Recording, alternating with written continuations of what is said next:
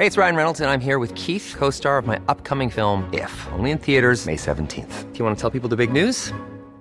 All right, I'll do. Sign up now and you'll get unlimited for $15 a month in six months of Paramount Plus Essential Plan on us. Mintmobile.com slash switch.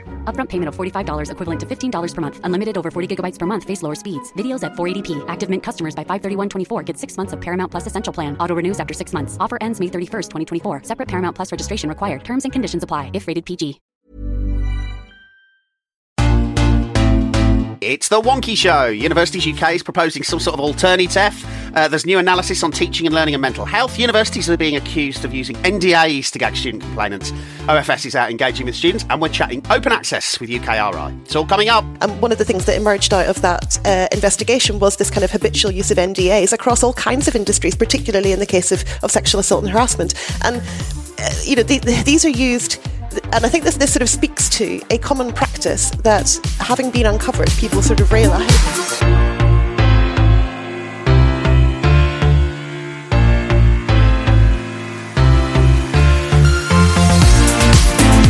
Welcome to the Wonkhe Show, your direct way into this week's higher education news, policy, and analysis. I'm Jim Dickinson, and here to uh, avoid talking about the reshuffle because we're recording too early in the week to notice. We have three excellent guests. In Spitalfields, Vanessa Wilson is the Chief Exec of the University Alliance. Vanessa, your highlight of the week? Oh, well, it has to be yesterday. I was up in um, Birmingham City University with our Research and Innovation Network. Fantastic. And in Cheltenham, we have writer, speaker, and strategic data advisor Andy Youell. Andy, your highlight of the week, please? My highlight of the week is the thing I found in the bathroom of a recording studio on Tuesday. I won't try and describe it. If you follow me on Twitter, you'll have seen it. And if you don't follow me on Twitter, I'll just leave it to your imagination. And in Upton Snodsbury in Worcestershire this week, it's Wonkhe's editor, Debbie McVitty. Debbie, your highlight of the week, please. Good morning. My highlight is coming up this evening as I attend the Labour leadership hustings held by the Jewish Labour movement. So it's all going to be quite lively, I imagine. Excellent stuff. Right, so yes, we start this week with the news that measures used to assess the value of a degree course could be completely overhauled under proposals to government put forward this week by Universities UK. In a major speech on the topic of value in HE, UK President Julia Buckingham called on government to broaden its definition of value beyond a student's expected future salary. Debbie, what's going on? Uh, yep, Julia Buckingham, the President of Universities UK, has got into the papers this week with uh, was basically saying that the value of a degree and our understanding of, of, of what a degree is worth needs to be uh, larger than what's captured in the longitudinal educational outcomes, which is basically graduate salary and, and, and, graduate employment outcomes. And the basis for this claim is is that students value more things about their degree than their, their salary outcome. Um, the the public at large, you know, it gets value from from degrees beyond student student salaries. Um, and so Universities UK is planning to produce a new framework in the summer that captures some of these maybe less sort of tangible or, or less frequently measured uh, ways of, of, of, thinking about value. So things like uh, the proportion of graduates working in essential public services, the number that are taking positions in, in sectors and regions with skill shortages, or uh, whether graduates are starting their own businesses and being entrepreneurial and sort of contributing in that way. Um, so that's the that's the that's the concept, and I had the pleasure of being at the Advanced HE Let's Talk Value conference where where Julia gave her speech, and and it was well received. And, and and it's the idea that we will get like a kind of a new a new basket of metrics to put into a into a mixer and, and create medals. Well, this is where it gets a bit murky because I think the challenge there's, there's, there's a number of things going on here. One is, you know, UUK is saying we, we will provide the data and the evidence to help universities make this case. What I don't think is going to happen is, is that this becomes policy. So this is really about what universities do with that data and the quality of the communications that they use and, and, and how they engage with students and their various stakeholders in their regions and, uh, and beyond on understanding this, this sort of wider, wider ideas about value. Um, and I think there's a real question here about, you know, how, how that can be done and, and whether it will have an impact. Vanessa, you've written on uh, value for money in HE. I have for uh, Wonkhe's Wicked Problems series, yeah. Uh, I mean, I think um, it's got to be welcomed. I think the UK's work on this, it's great that, you know, they're looking to develop a broader framework. Um, I think to a certain degree, we are winning the argument around public sector skills um, and to a certain degree, the cultural element. Um, um, my issue is, though, you know, ultimately, is this framework going to answer the Treasury's killer question as to about whether or not they're going to get a return for their investment, particularly when we've got a population demographic boom on the horizon? Yeah, and Andy, I think, I mean, it's an interesting move, isn't it? Given that, you know, Universities UK have spent the best part of 20 years talking about the graduate premium in order to justify fees, and now desperately wants us all to talk about something else. It, it, it is a very interesting move, I, and I think it is uh, very clearly a, a, reaction to the extent to which LEO uh, has dominated much of the policy thinking in this space since the dataset was, was first created a couple of years ago. I think this is an enormously important move uh, on on the part of UUK, and, and I, I fully support it. I'm I, am i am incredibly concerned with the extent to which LEO dominates the policy discussion. And it's kind of understandable because the Treasury are so interested in how much of the loan is going to get repaid. Uh, and LEO gives some really powerful data uh, to support that debate and that argument. And, and it is it, it is time that, that we need to broaden uh, broaden the argument. So yes, I, I I think you know yes, twenty years of talking about the graduate premium uh, is entirely right, but I think it's it, is about time that the sector pushed back a little bit in terms of this relentless focus on uh, on on that one measure of of of graduate salary. Uh, so this really has to be welcomed and supported. But I think there's, there's a few different things going on here, isn't there, Andy? Because the, there are a number of there's a small minority of students that, that LEO suggests, and I, you know, I realize the data is not perfect, who are studying in courses where they would, you know, the, the, the, the, indications are they would literally have been financially better off if they hadn't gone to HE. And that's the kind of, that's one thing. And then there's this wider conversation about, um, you know, about, about how we assess the value of the degree and how we kind of make meaning about, the, about what it means to go to university and, and the kind of the, the intellectual skills and the kind of development and the impact that you have as, as a graduate in society. And, you know, I, I don't, I, I appreciate that the Treasury is questioning, you know, is asking questions about, for example, the return on creative arts qualifications because that's one space in which, for example, you know, the, the, the, salaries maybe aren't what you might expect them to be, or things like, you know, youth and community studies or even nursing. Um, you know, you're not, you're not getting an enormous graduate premium from that. But I, I do wonder to what extent, in policy terms, those things are priced in. You know, we know we have a very flourishing creative arts sector. We know that salaries aren't great in it. We know that our public sector, you know, the salaries are what they are. So I, I, there's, there's an extent to which talking about this kind of uh, sort of ineffable ideas about value and social impact, I think it's really welcome in the sense of, um, you know, these are important dimensions of HE that have perhaps been neglected and people haven't really bothered to measure until they had to. But it does also distract from that quite specific question about these specific courses where the graduates really aren't getting the returns and, and really what should be done about that. But, but that, I guess, depends when, when you say the graduates aren't getting the return. It depends a lot on what return the graduate wants to see. Um, I mean, I, I spend a lot of my time hanging around with, with musicians. Um, none of them, none of them go, go into music to be rich. You know, I mean, there, there, there are other motivations. There, there, there are other, other drivers to this. And so, so there is something about the aspiration about, about why people go, go into higher education and, and do a degree. Uh, and it, I, I think we have to try and broaden the, the debate simply from one about you know what's what's on your P60. Uh, if I could come in here, um, I, I, I, I, I think ultimately, uh, unless we can powerfully convince Treasury uh, that underwriting student loans uh, in the future is in their best interest, uh, you know, they're going to get this return. I think we will will lose the argument and and we will see the return of uh, student number caps or, or, at worst student choice compromised or or the autonomy of our universities compromised or challenged. So i think we might as a sector be facing some some very very difficult decisions here in order to protect student choice uh, and the autonomy of our on our universities. Um, and i think um, you know, uh, we may have to look at things like where, where Augar recommended lowering salary thresholds. And that might need to be a space that we, we go back to, um, so that ultimately students, as they're deciding their courses, really have to make, you know, have to look into the future, thinking I have to repay this student loan, therefore I need to think about, um, the choices I'm making. I also think government has has also a key role to play in, you know, they've they've effectively used nudge theory a lot in their policies, and they should be, you know, looking to incentivize or nudge the student into the into the subjects that they particularly want them to study, and using you know incentives to to, to achieve that. Uh, what we don't want to see are courses, you know, universities told which courses they can or cannot teach, uh, or students told which which courses they can or cannot do. But there's a, I mean, that, I mean, you raise an interesting question, Vanessa. I think so. If I think about this from the point of view of me being a taxpayer, is is it okay that as long as there's a student that wants to do a course and a university that wants to put it on, and they, you know, scrape, and that provider scrapes onto the OFS register, that my taxpayers' funding is automatically underwriting that course, regardless of whether it will you know, do well economically or whether it's good socially. Is it, it should, shouldn't there be some restrictions? Because, because there isn't an endless pot of taxpayers' money. Well, that's the point I'm, I'm making with whether or not, you know, ultimately we need to go back to the, you know, does every student need to, you know, enter into that decision knowing they're going to have to repay that that loan at some at some point.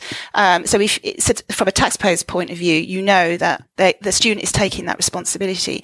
I think that that will change the dynamic in terms of the kind of information and advice that the student looks into uh, to make that informed decision, knowing that ultimately going to have to pay this this this loan back. So you know the, the taxpayer then should be relieved at the fact that it is, it is going to be paid back.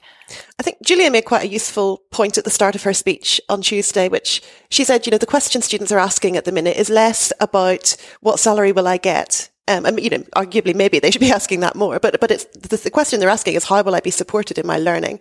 Um, and I think all, you know, the extent to which broadening the debate about value has got to incorporate both that social impact side, but also that, you know, how are students being supported? How are they being um, engaged to achieve their aspirations? Because ultimately preparing them for, you know, life and, and will, will, will, will impact on their, on their salary outcomes as well and, and, and also their overall well-being and health in the future. But, but but but that's a good question, Debbie, isn't it? So if there were, I mean, arguably there are, but if there were metrics that told us whether students were being supported in their learning.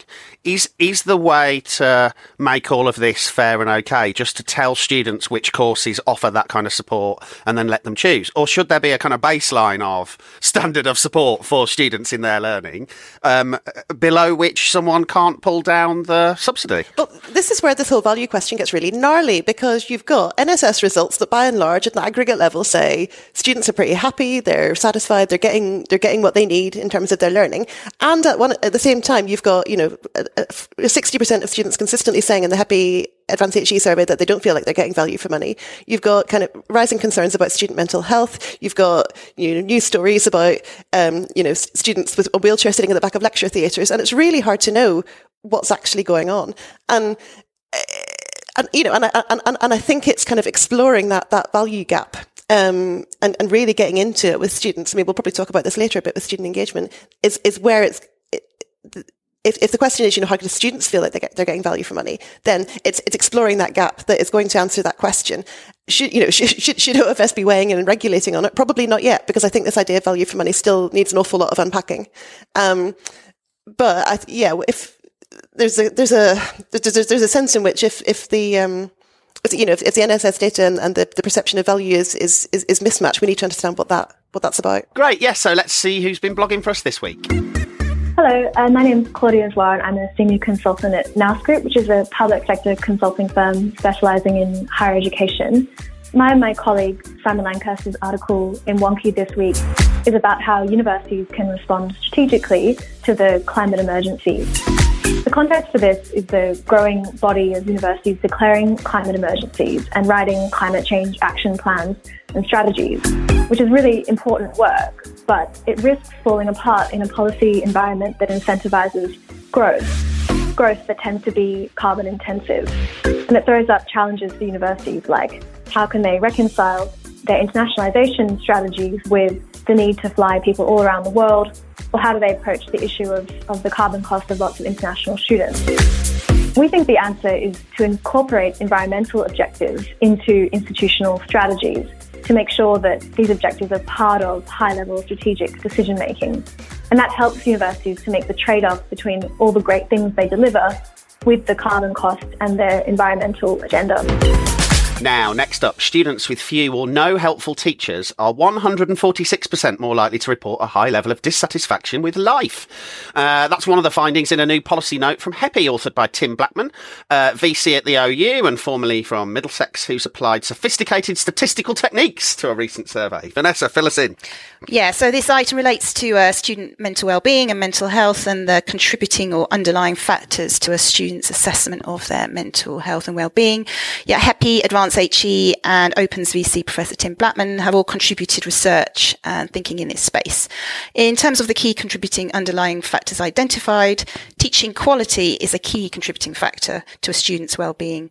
Uh, uh, also, there's ethnic identity and socio-demographic background. So, for example, students from the lowest participant participation quintile experience higher dissatisfaction with life compared with those students from the highest participation quintile. Uh, also, other factors include whether a student is residential or commuter. So, uh, in summary, the study shines a, a, light on the true drivers around student well-being and mental health, and the importance of investing in high-quality teaching. Uh, Andy, it's interesting this, isn't it? Because it's uh, it's very tempting to read a causation, but it might just be a correlation. Oh yes, and and uh, you know, I I think this work has a long way to go yet. I think this is a very significant step uh, in in helping us understand some of these issues. Uh, I I think it's a remarkably good piece of uh, analysis, and I I, I applaud Professor Blackman for it. Um, but like any any good analysis, what it does is it doesn't initially provide you with uh, shiny, well-formed answers. What it does do is, is, is, it focuses your attention on the areas where we should be digging deeper and asking more questions. Um, so I, I, I, think it is it is a really good step. But you're absolutely right. You know, there's there's a lot more to understand uh, in this space. Debbie, uh, is uh, I mean, I say that, and, and Andy's right, of course, but I mean, it's it's presumably not as if poor mental health could be causing poor support for students. So it's a reasonable guess that there's a causational link, isn't there? Oof, um, not going to speak to data. but oh, damn no, no, but uh, I mean, I, it, it's one of those it's one of those moments, isn't it, where you, it sort of rings true, and you sort of think, okay, well, this is absolutely worth asking more questions about. So I think I think what's interesting about this is is this isn't this isn't really about teaching quality in a, in the kind of way that it's typically conceived in that this is about teachers' attitudes and behaviors. Um, so the kind of idea of being helpful and supportive. And it is, you know, it, it is so interesting to think about the, you know, the, the way that, um, teaching staff uh, build the relationships with students because inevitably um, certain sorts of students, certain certain kind of you know things like shared cultural background, shared kind of you know behaviors and, and, and, habits and expectations are going to foster a kind of deeper relationship. And of course, and as a consequence, those students are more likely to experience those teaching staff as being helpful. Um, so I think that there's a really interesting thing about about cultures um, and about inter, you know in, intercultural competency. Um, and and I think it, you know, and it, and it, makes absolute sense. I also think that it, it, it, could actually be true that if students are experiencing stress and anxiety, their behaviours are going to present in such a way as, as, as it's, it's, it might present to teachers in such a way as they, they might be seen as being withdrawn, as being, um, you know, uh, you know, disengaged, and, and, and that would, would, would lead that teacher to kind of respond to them in a certain way. So, this this speaks very much to the the kind of quality of the relationships between teaching staff and students. Um, but then, kind of underpinning that, I think it's not fair to say, oh well, if teachers are being unhelpful, then that's a problem with the teachers.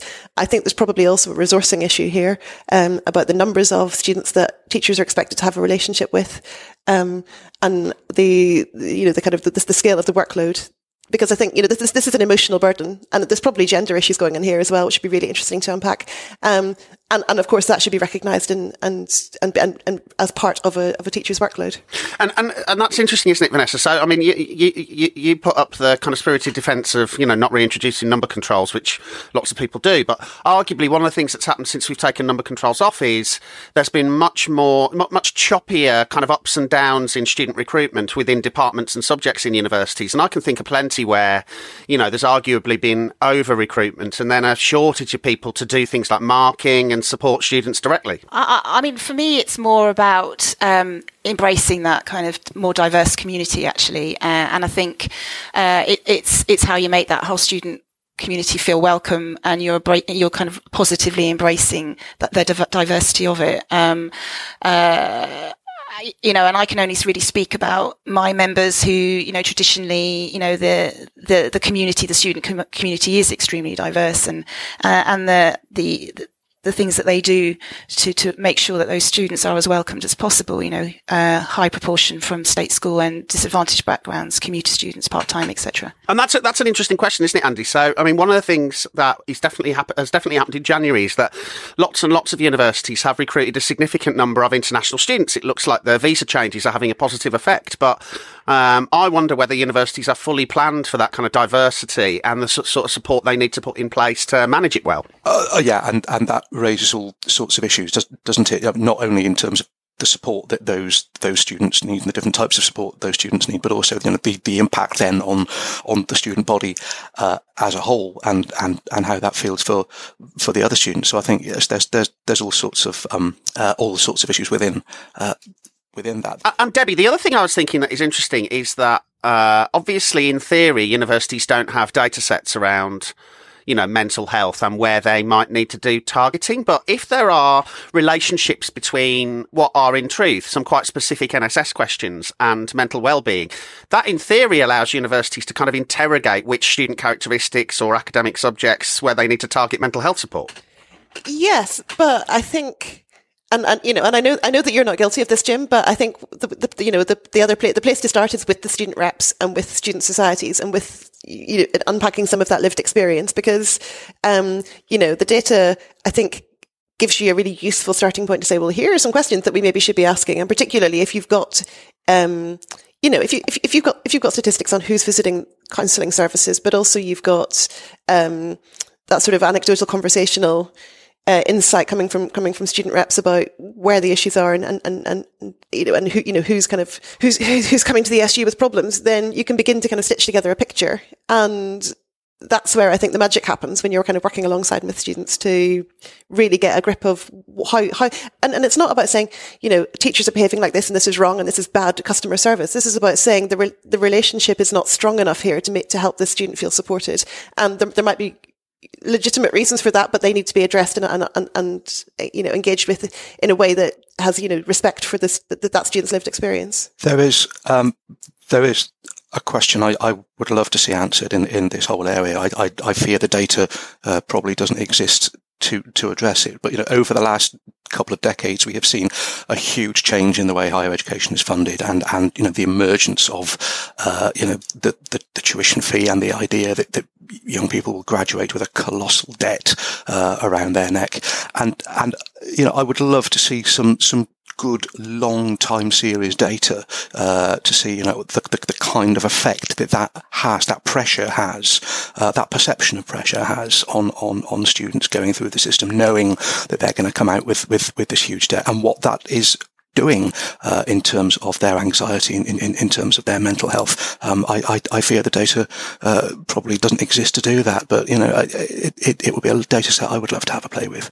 Could, it's one of those things, though, isn't it? It's you know, if, if you asked a graduate and said you, you you would really have to think about the question because I'm sure lots of people will or have asked graduates, do you feel that the burden of debt is contributing to your overall anxiety? And of course, the answer to that question is yes, yes, I do. I, you know, it's it's hard to it's hard to know how you would ask that question in a way that would give you that, that wouldn't you know kind of cre- create the problem you're trying yeah. to address. Yeah, yeah, yeah. Are you are, are you strapped for cash in your twenties?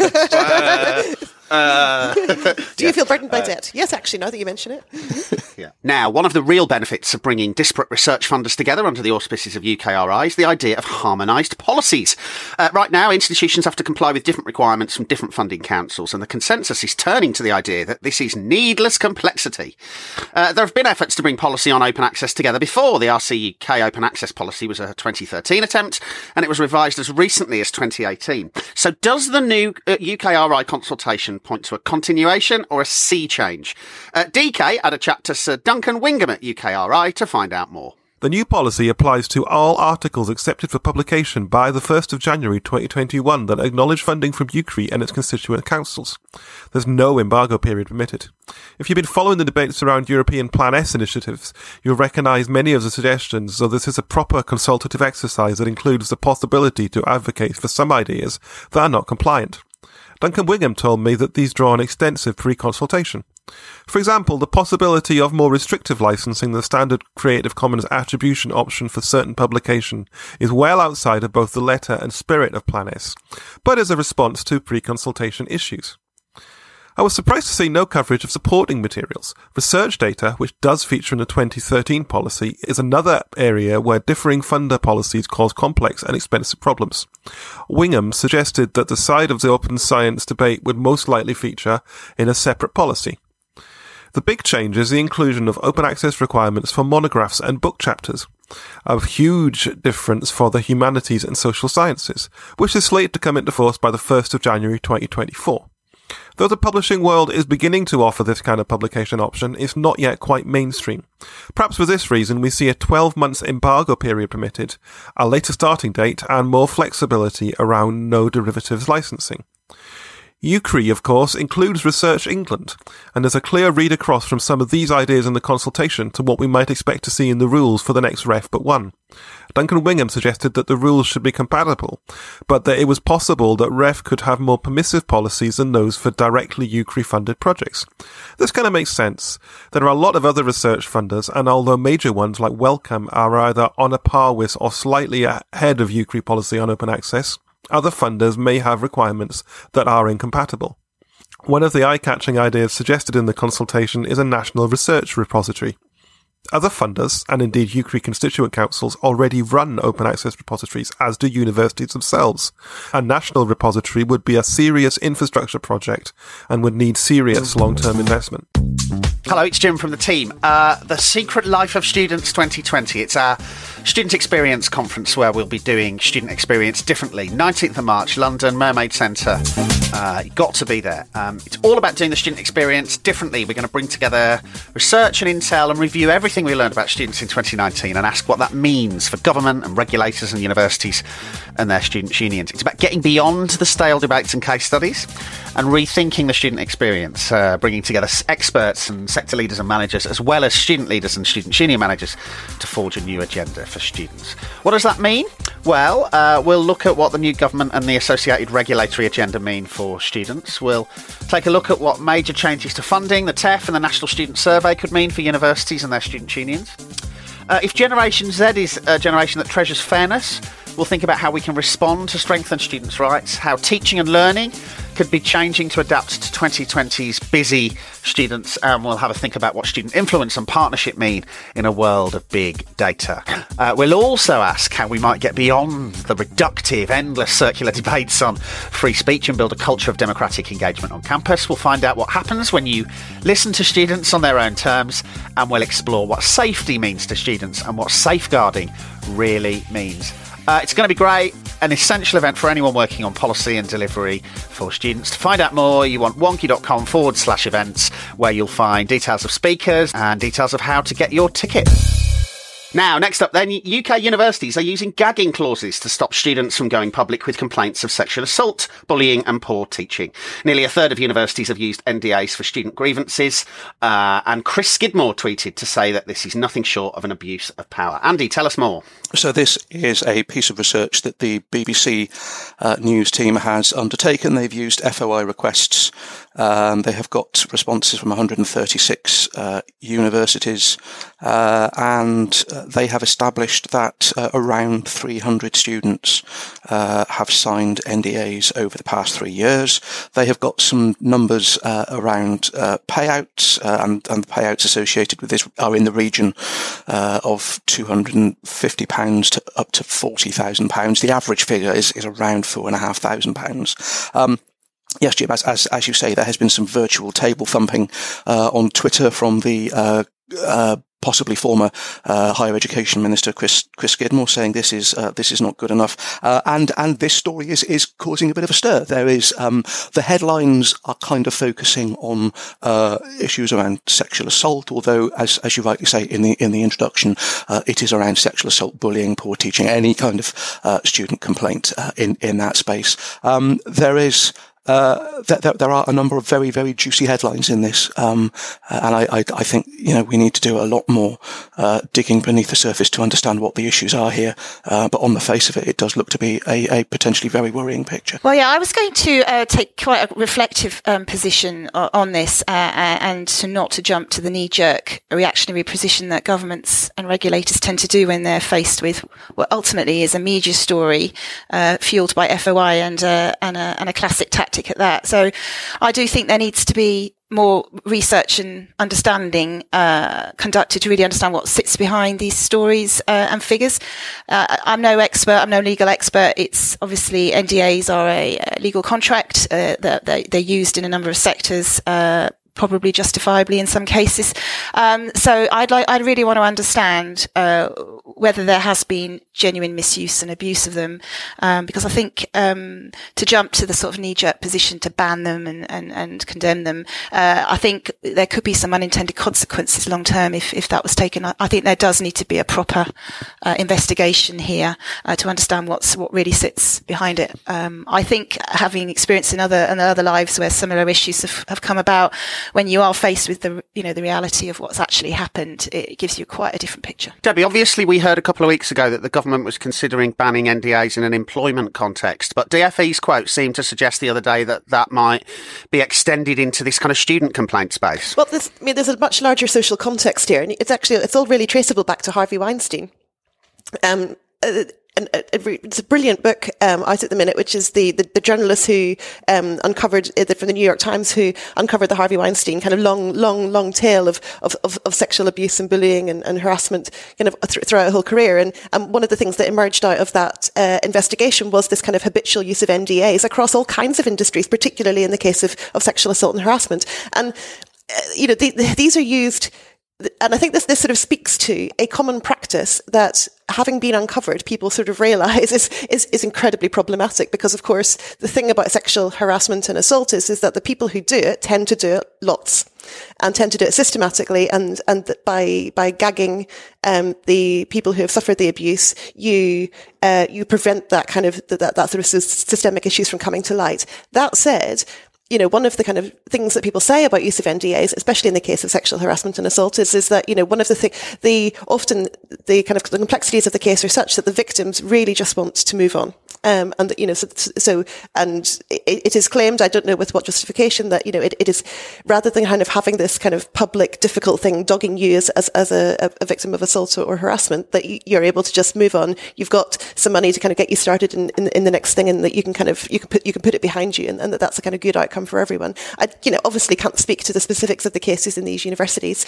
Um, but I think this, this speaks to a kind of, a, a kind of collective social realization that NDAs are just not appropriate. Um, and they may be kind of legally watertight and they may be kind of legal, um, but they're 100% not uh, a good way to uh, root out cultural issues. Um, and and therefore, you know, the, the world the world is moving on, and universities will too. Now it's time for yes, but does it correlate? Here to set this week's correlation question is Wonkhe's associate editor David Kernohan.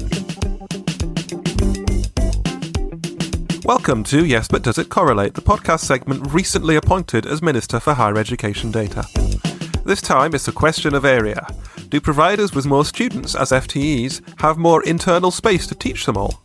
We're looking at all levels and mode of delivery, and the measurements of internal space come from the HESA Estates dataset. FTE and floor space, yes, but does it correlate? And a bonus question which is the only UK HEI that returns HESA data that has only one building? I just I'm liking the picture of, of all the students at a university sort of cl- standing on the university, all kind of squeezed in, and, and yeah, also, also standing there going, oh, it's a bit it's a bit tight tight breathing. I'm going to go with no, it doesn't correlate, and I think that particularly in, this, in the case of the Open University, it correlates not not even slightly, but also for most universities. Yeah, I'd say the same. I don't think it, I don't think it would correlate. I I I think there must be a correlation. A university with a thousand students is almost certainly going to be a lot smaller than a university with 20,000 students. But I suspect it is quite a weak correlation. And the answer is yes, R squared is 0.68, suggesting a clear relationship between floor space and student numbers. The University of Manchester has the most buildings, that's 219 across seven sites, but the only single building HESA returning HEI is the Royal Northern College of Music. As usual, where the data doesn't exist, I've not plotted it. And finally, the Office for Students has set out a new approach to ensuring that students help shape the regulation of HE in England.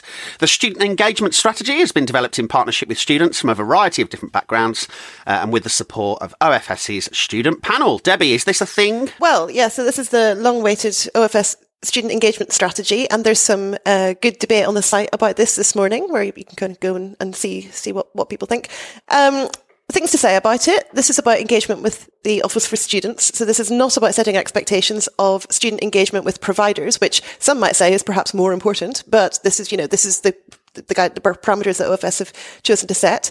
Um, I think although although there are things to criticise about the strategy, there there is also progress to be acknowledged here. So it is it is good to see that some acknowledgement of formal student representation systems and student unions and NUS in the strategy, because I don't think two years ago OFS would have done that. They were pretty suspicious of student unions, if memory serves. Um, so I, I, think that that does mark a shift. I also think this marks a real shift from the days of HEFCE and. Um, you know, when HEFCE was appointed stu- student champion, um, it sort of led to 18 months of, of kind of complete panic as, they kind of try and figure out what on earth that meant and how they were going to actually listen to student voices. So, so you know, th- this is a step forward.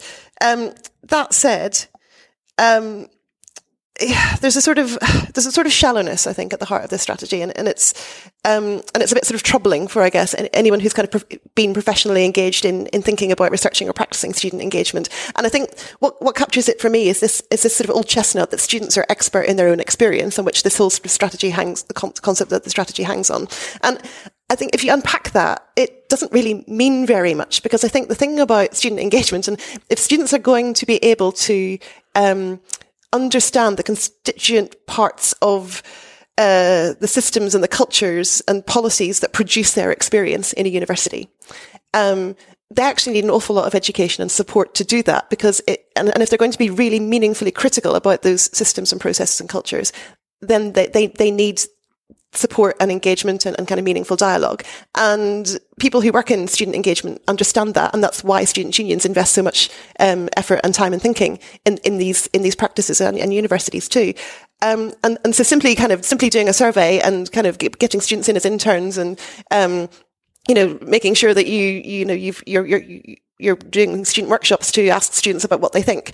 Um, all of these things are not, these are not bad things to do, but they don't really answer the question about how students are going to impactfully and meaningfully shape the regulatory system. And so I think there's more work to do here. And, and Andy, it's a bit late to be shaping the regulatory system, isn't it? Because we, it's kind of already there. Well, it's it's already there in, in terms of you know the basic elements, the scaffolding of, of it. But there is something about how uh, it is used and how, how it is steered over, over the years ahead. And so I, I I'm, I'm quite comfortable with the idea that actually you know, these this, these are still very early days for the OFS. Uh, it is it is still the start of their journey, um, and so I, I, I don't think it is uh, a bit late for that. Vanessa, one of the things that the strategy says they're going to pilot in the next year is encouraging students and student unions to use the notifications process to OFS, the kind of the, the, the snitching hotline. How will providers respond to that?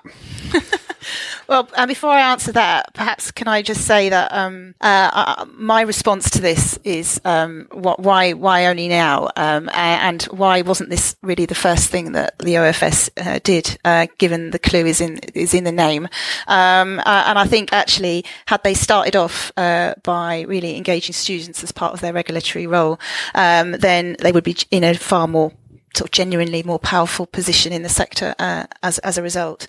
Um, uh, to answer your question, uh, I think that's. Uh, I think is is that the right the right way to, to go about things? I think if you're really properly engaging the student voice in in how you operate and, and and where you focus your priorities, is this is this what you're really wanting people to do? Is to snitch on on their providers? I think if you genuinely get the channels uh, engagement right, I don't actually think you need to, to, to sort of activate that that way of doing things. And and, and that, that is one of the uh, kind of interesting aspects, isn't it, Debbie? That obviously the, the, the strategy talks a lot about involving students in kind of policy and project development, but that thing about involving students in regulation is is actually a lot harder. Yes, um, well, I think I mean I think it's actually pretty hard to engage students in policy and project development as well.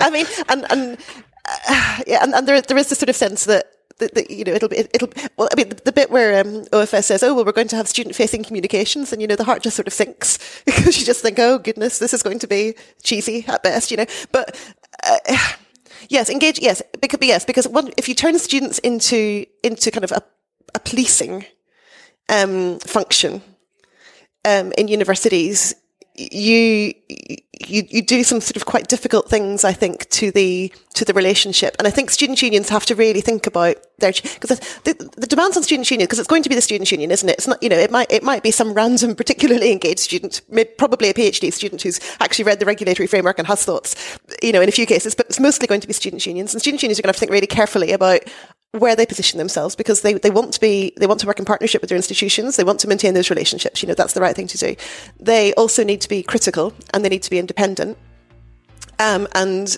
and and they need to have their own voice and their own kind of authentic, you know, authentic voice of students, uh, you know, as representative as they possibly can be, and. Um, you know that's that's a line that student unions always have, sort of struggle to walk and have to think quite carefully about. The other thing, of course, is they get their uh, part of the thing that they get also get pulled into sort of operational stuff. So not only are they kind of you know, saying to institutions, you need to tighten up on your feedback and assessment, but they're being kind of told, well, how should we do that? You must bring us solutions and you must bring us ideas, you know. So, so there's an awful, there's quite, there's quite a burden on them. It, I, I, can see the value of a regulator that is open to listening to the voices of students where there is a significant issue, where there is, you know, all kind of internal avenues have been exhausted. Um, and they're kind of bringing that sort of collective voice of this is a real problem here and it needs addressing and we've got no one else to talk to about this. But, you know, yes, the idea that students should be kind of running off to the regulator at the kind of first sign of trouble, I think is is is it's just not going to happen. it's you know it's super problematic, and even if even if it were the right thing to do, I, I don't see students' unions um, kind of you know, just losing that relationship that they've built up with their universities that they have to work really hard on in order to you know score a point. I just don't see it happening. Good, so that's about it for this week. Remember to delve deeper into anything we've discussed today. You'll find links in the show notes. Don't forget, you can subscribe to the podcast automatically. Search for The Wonkhe Show via iTunes or your favourite Android podcast directory. Or you'll find the feed you need on wonkhe.com forward slash podcast. And if you fancy appearing as a guest on The Wonkhe Show, drop us an email on team at wonkhe.com and we'll be in touch. So thanks to Vanessa, Andy, Debbie, everyone at Team Wonkhe for making it all happen behind the scenes. And until next week, stay wonky.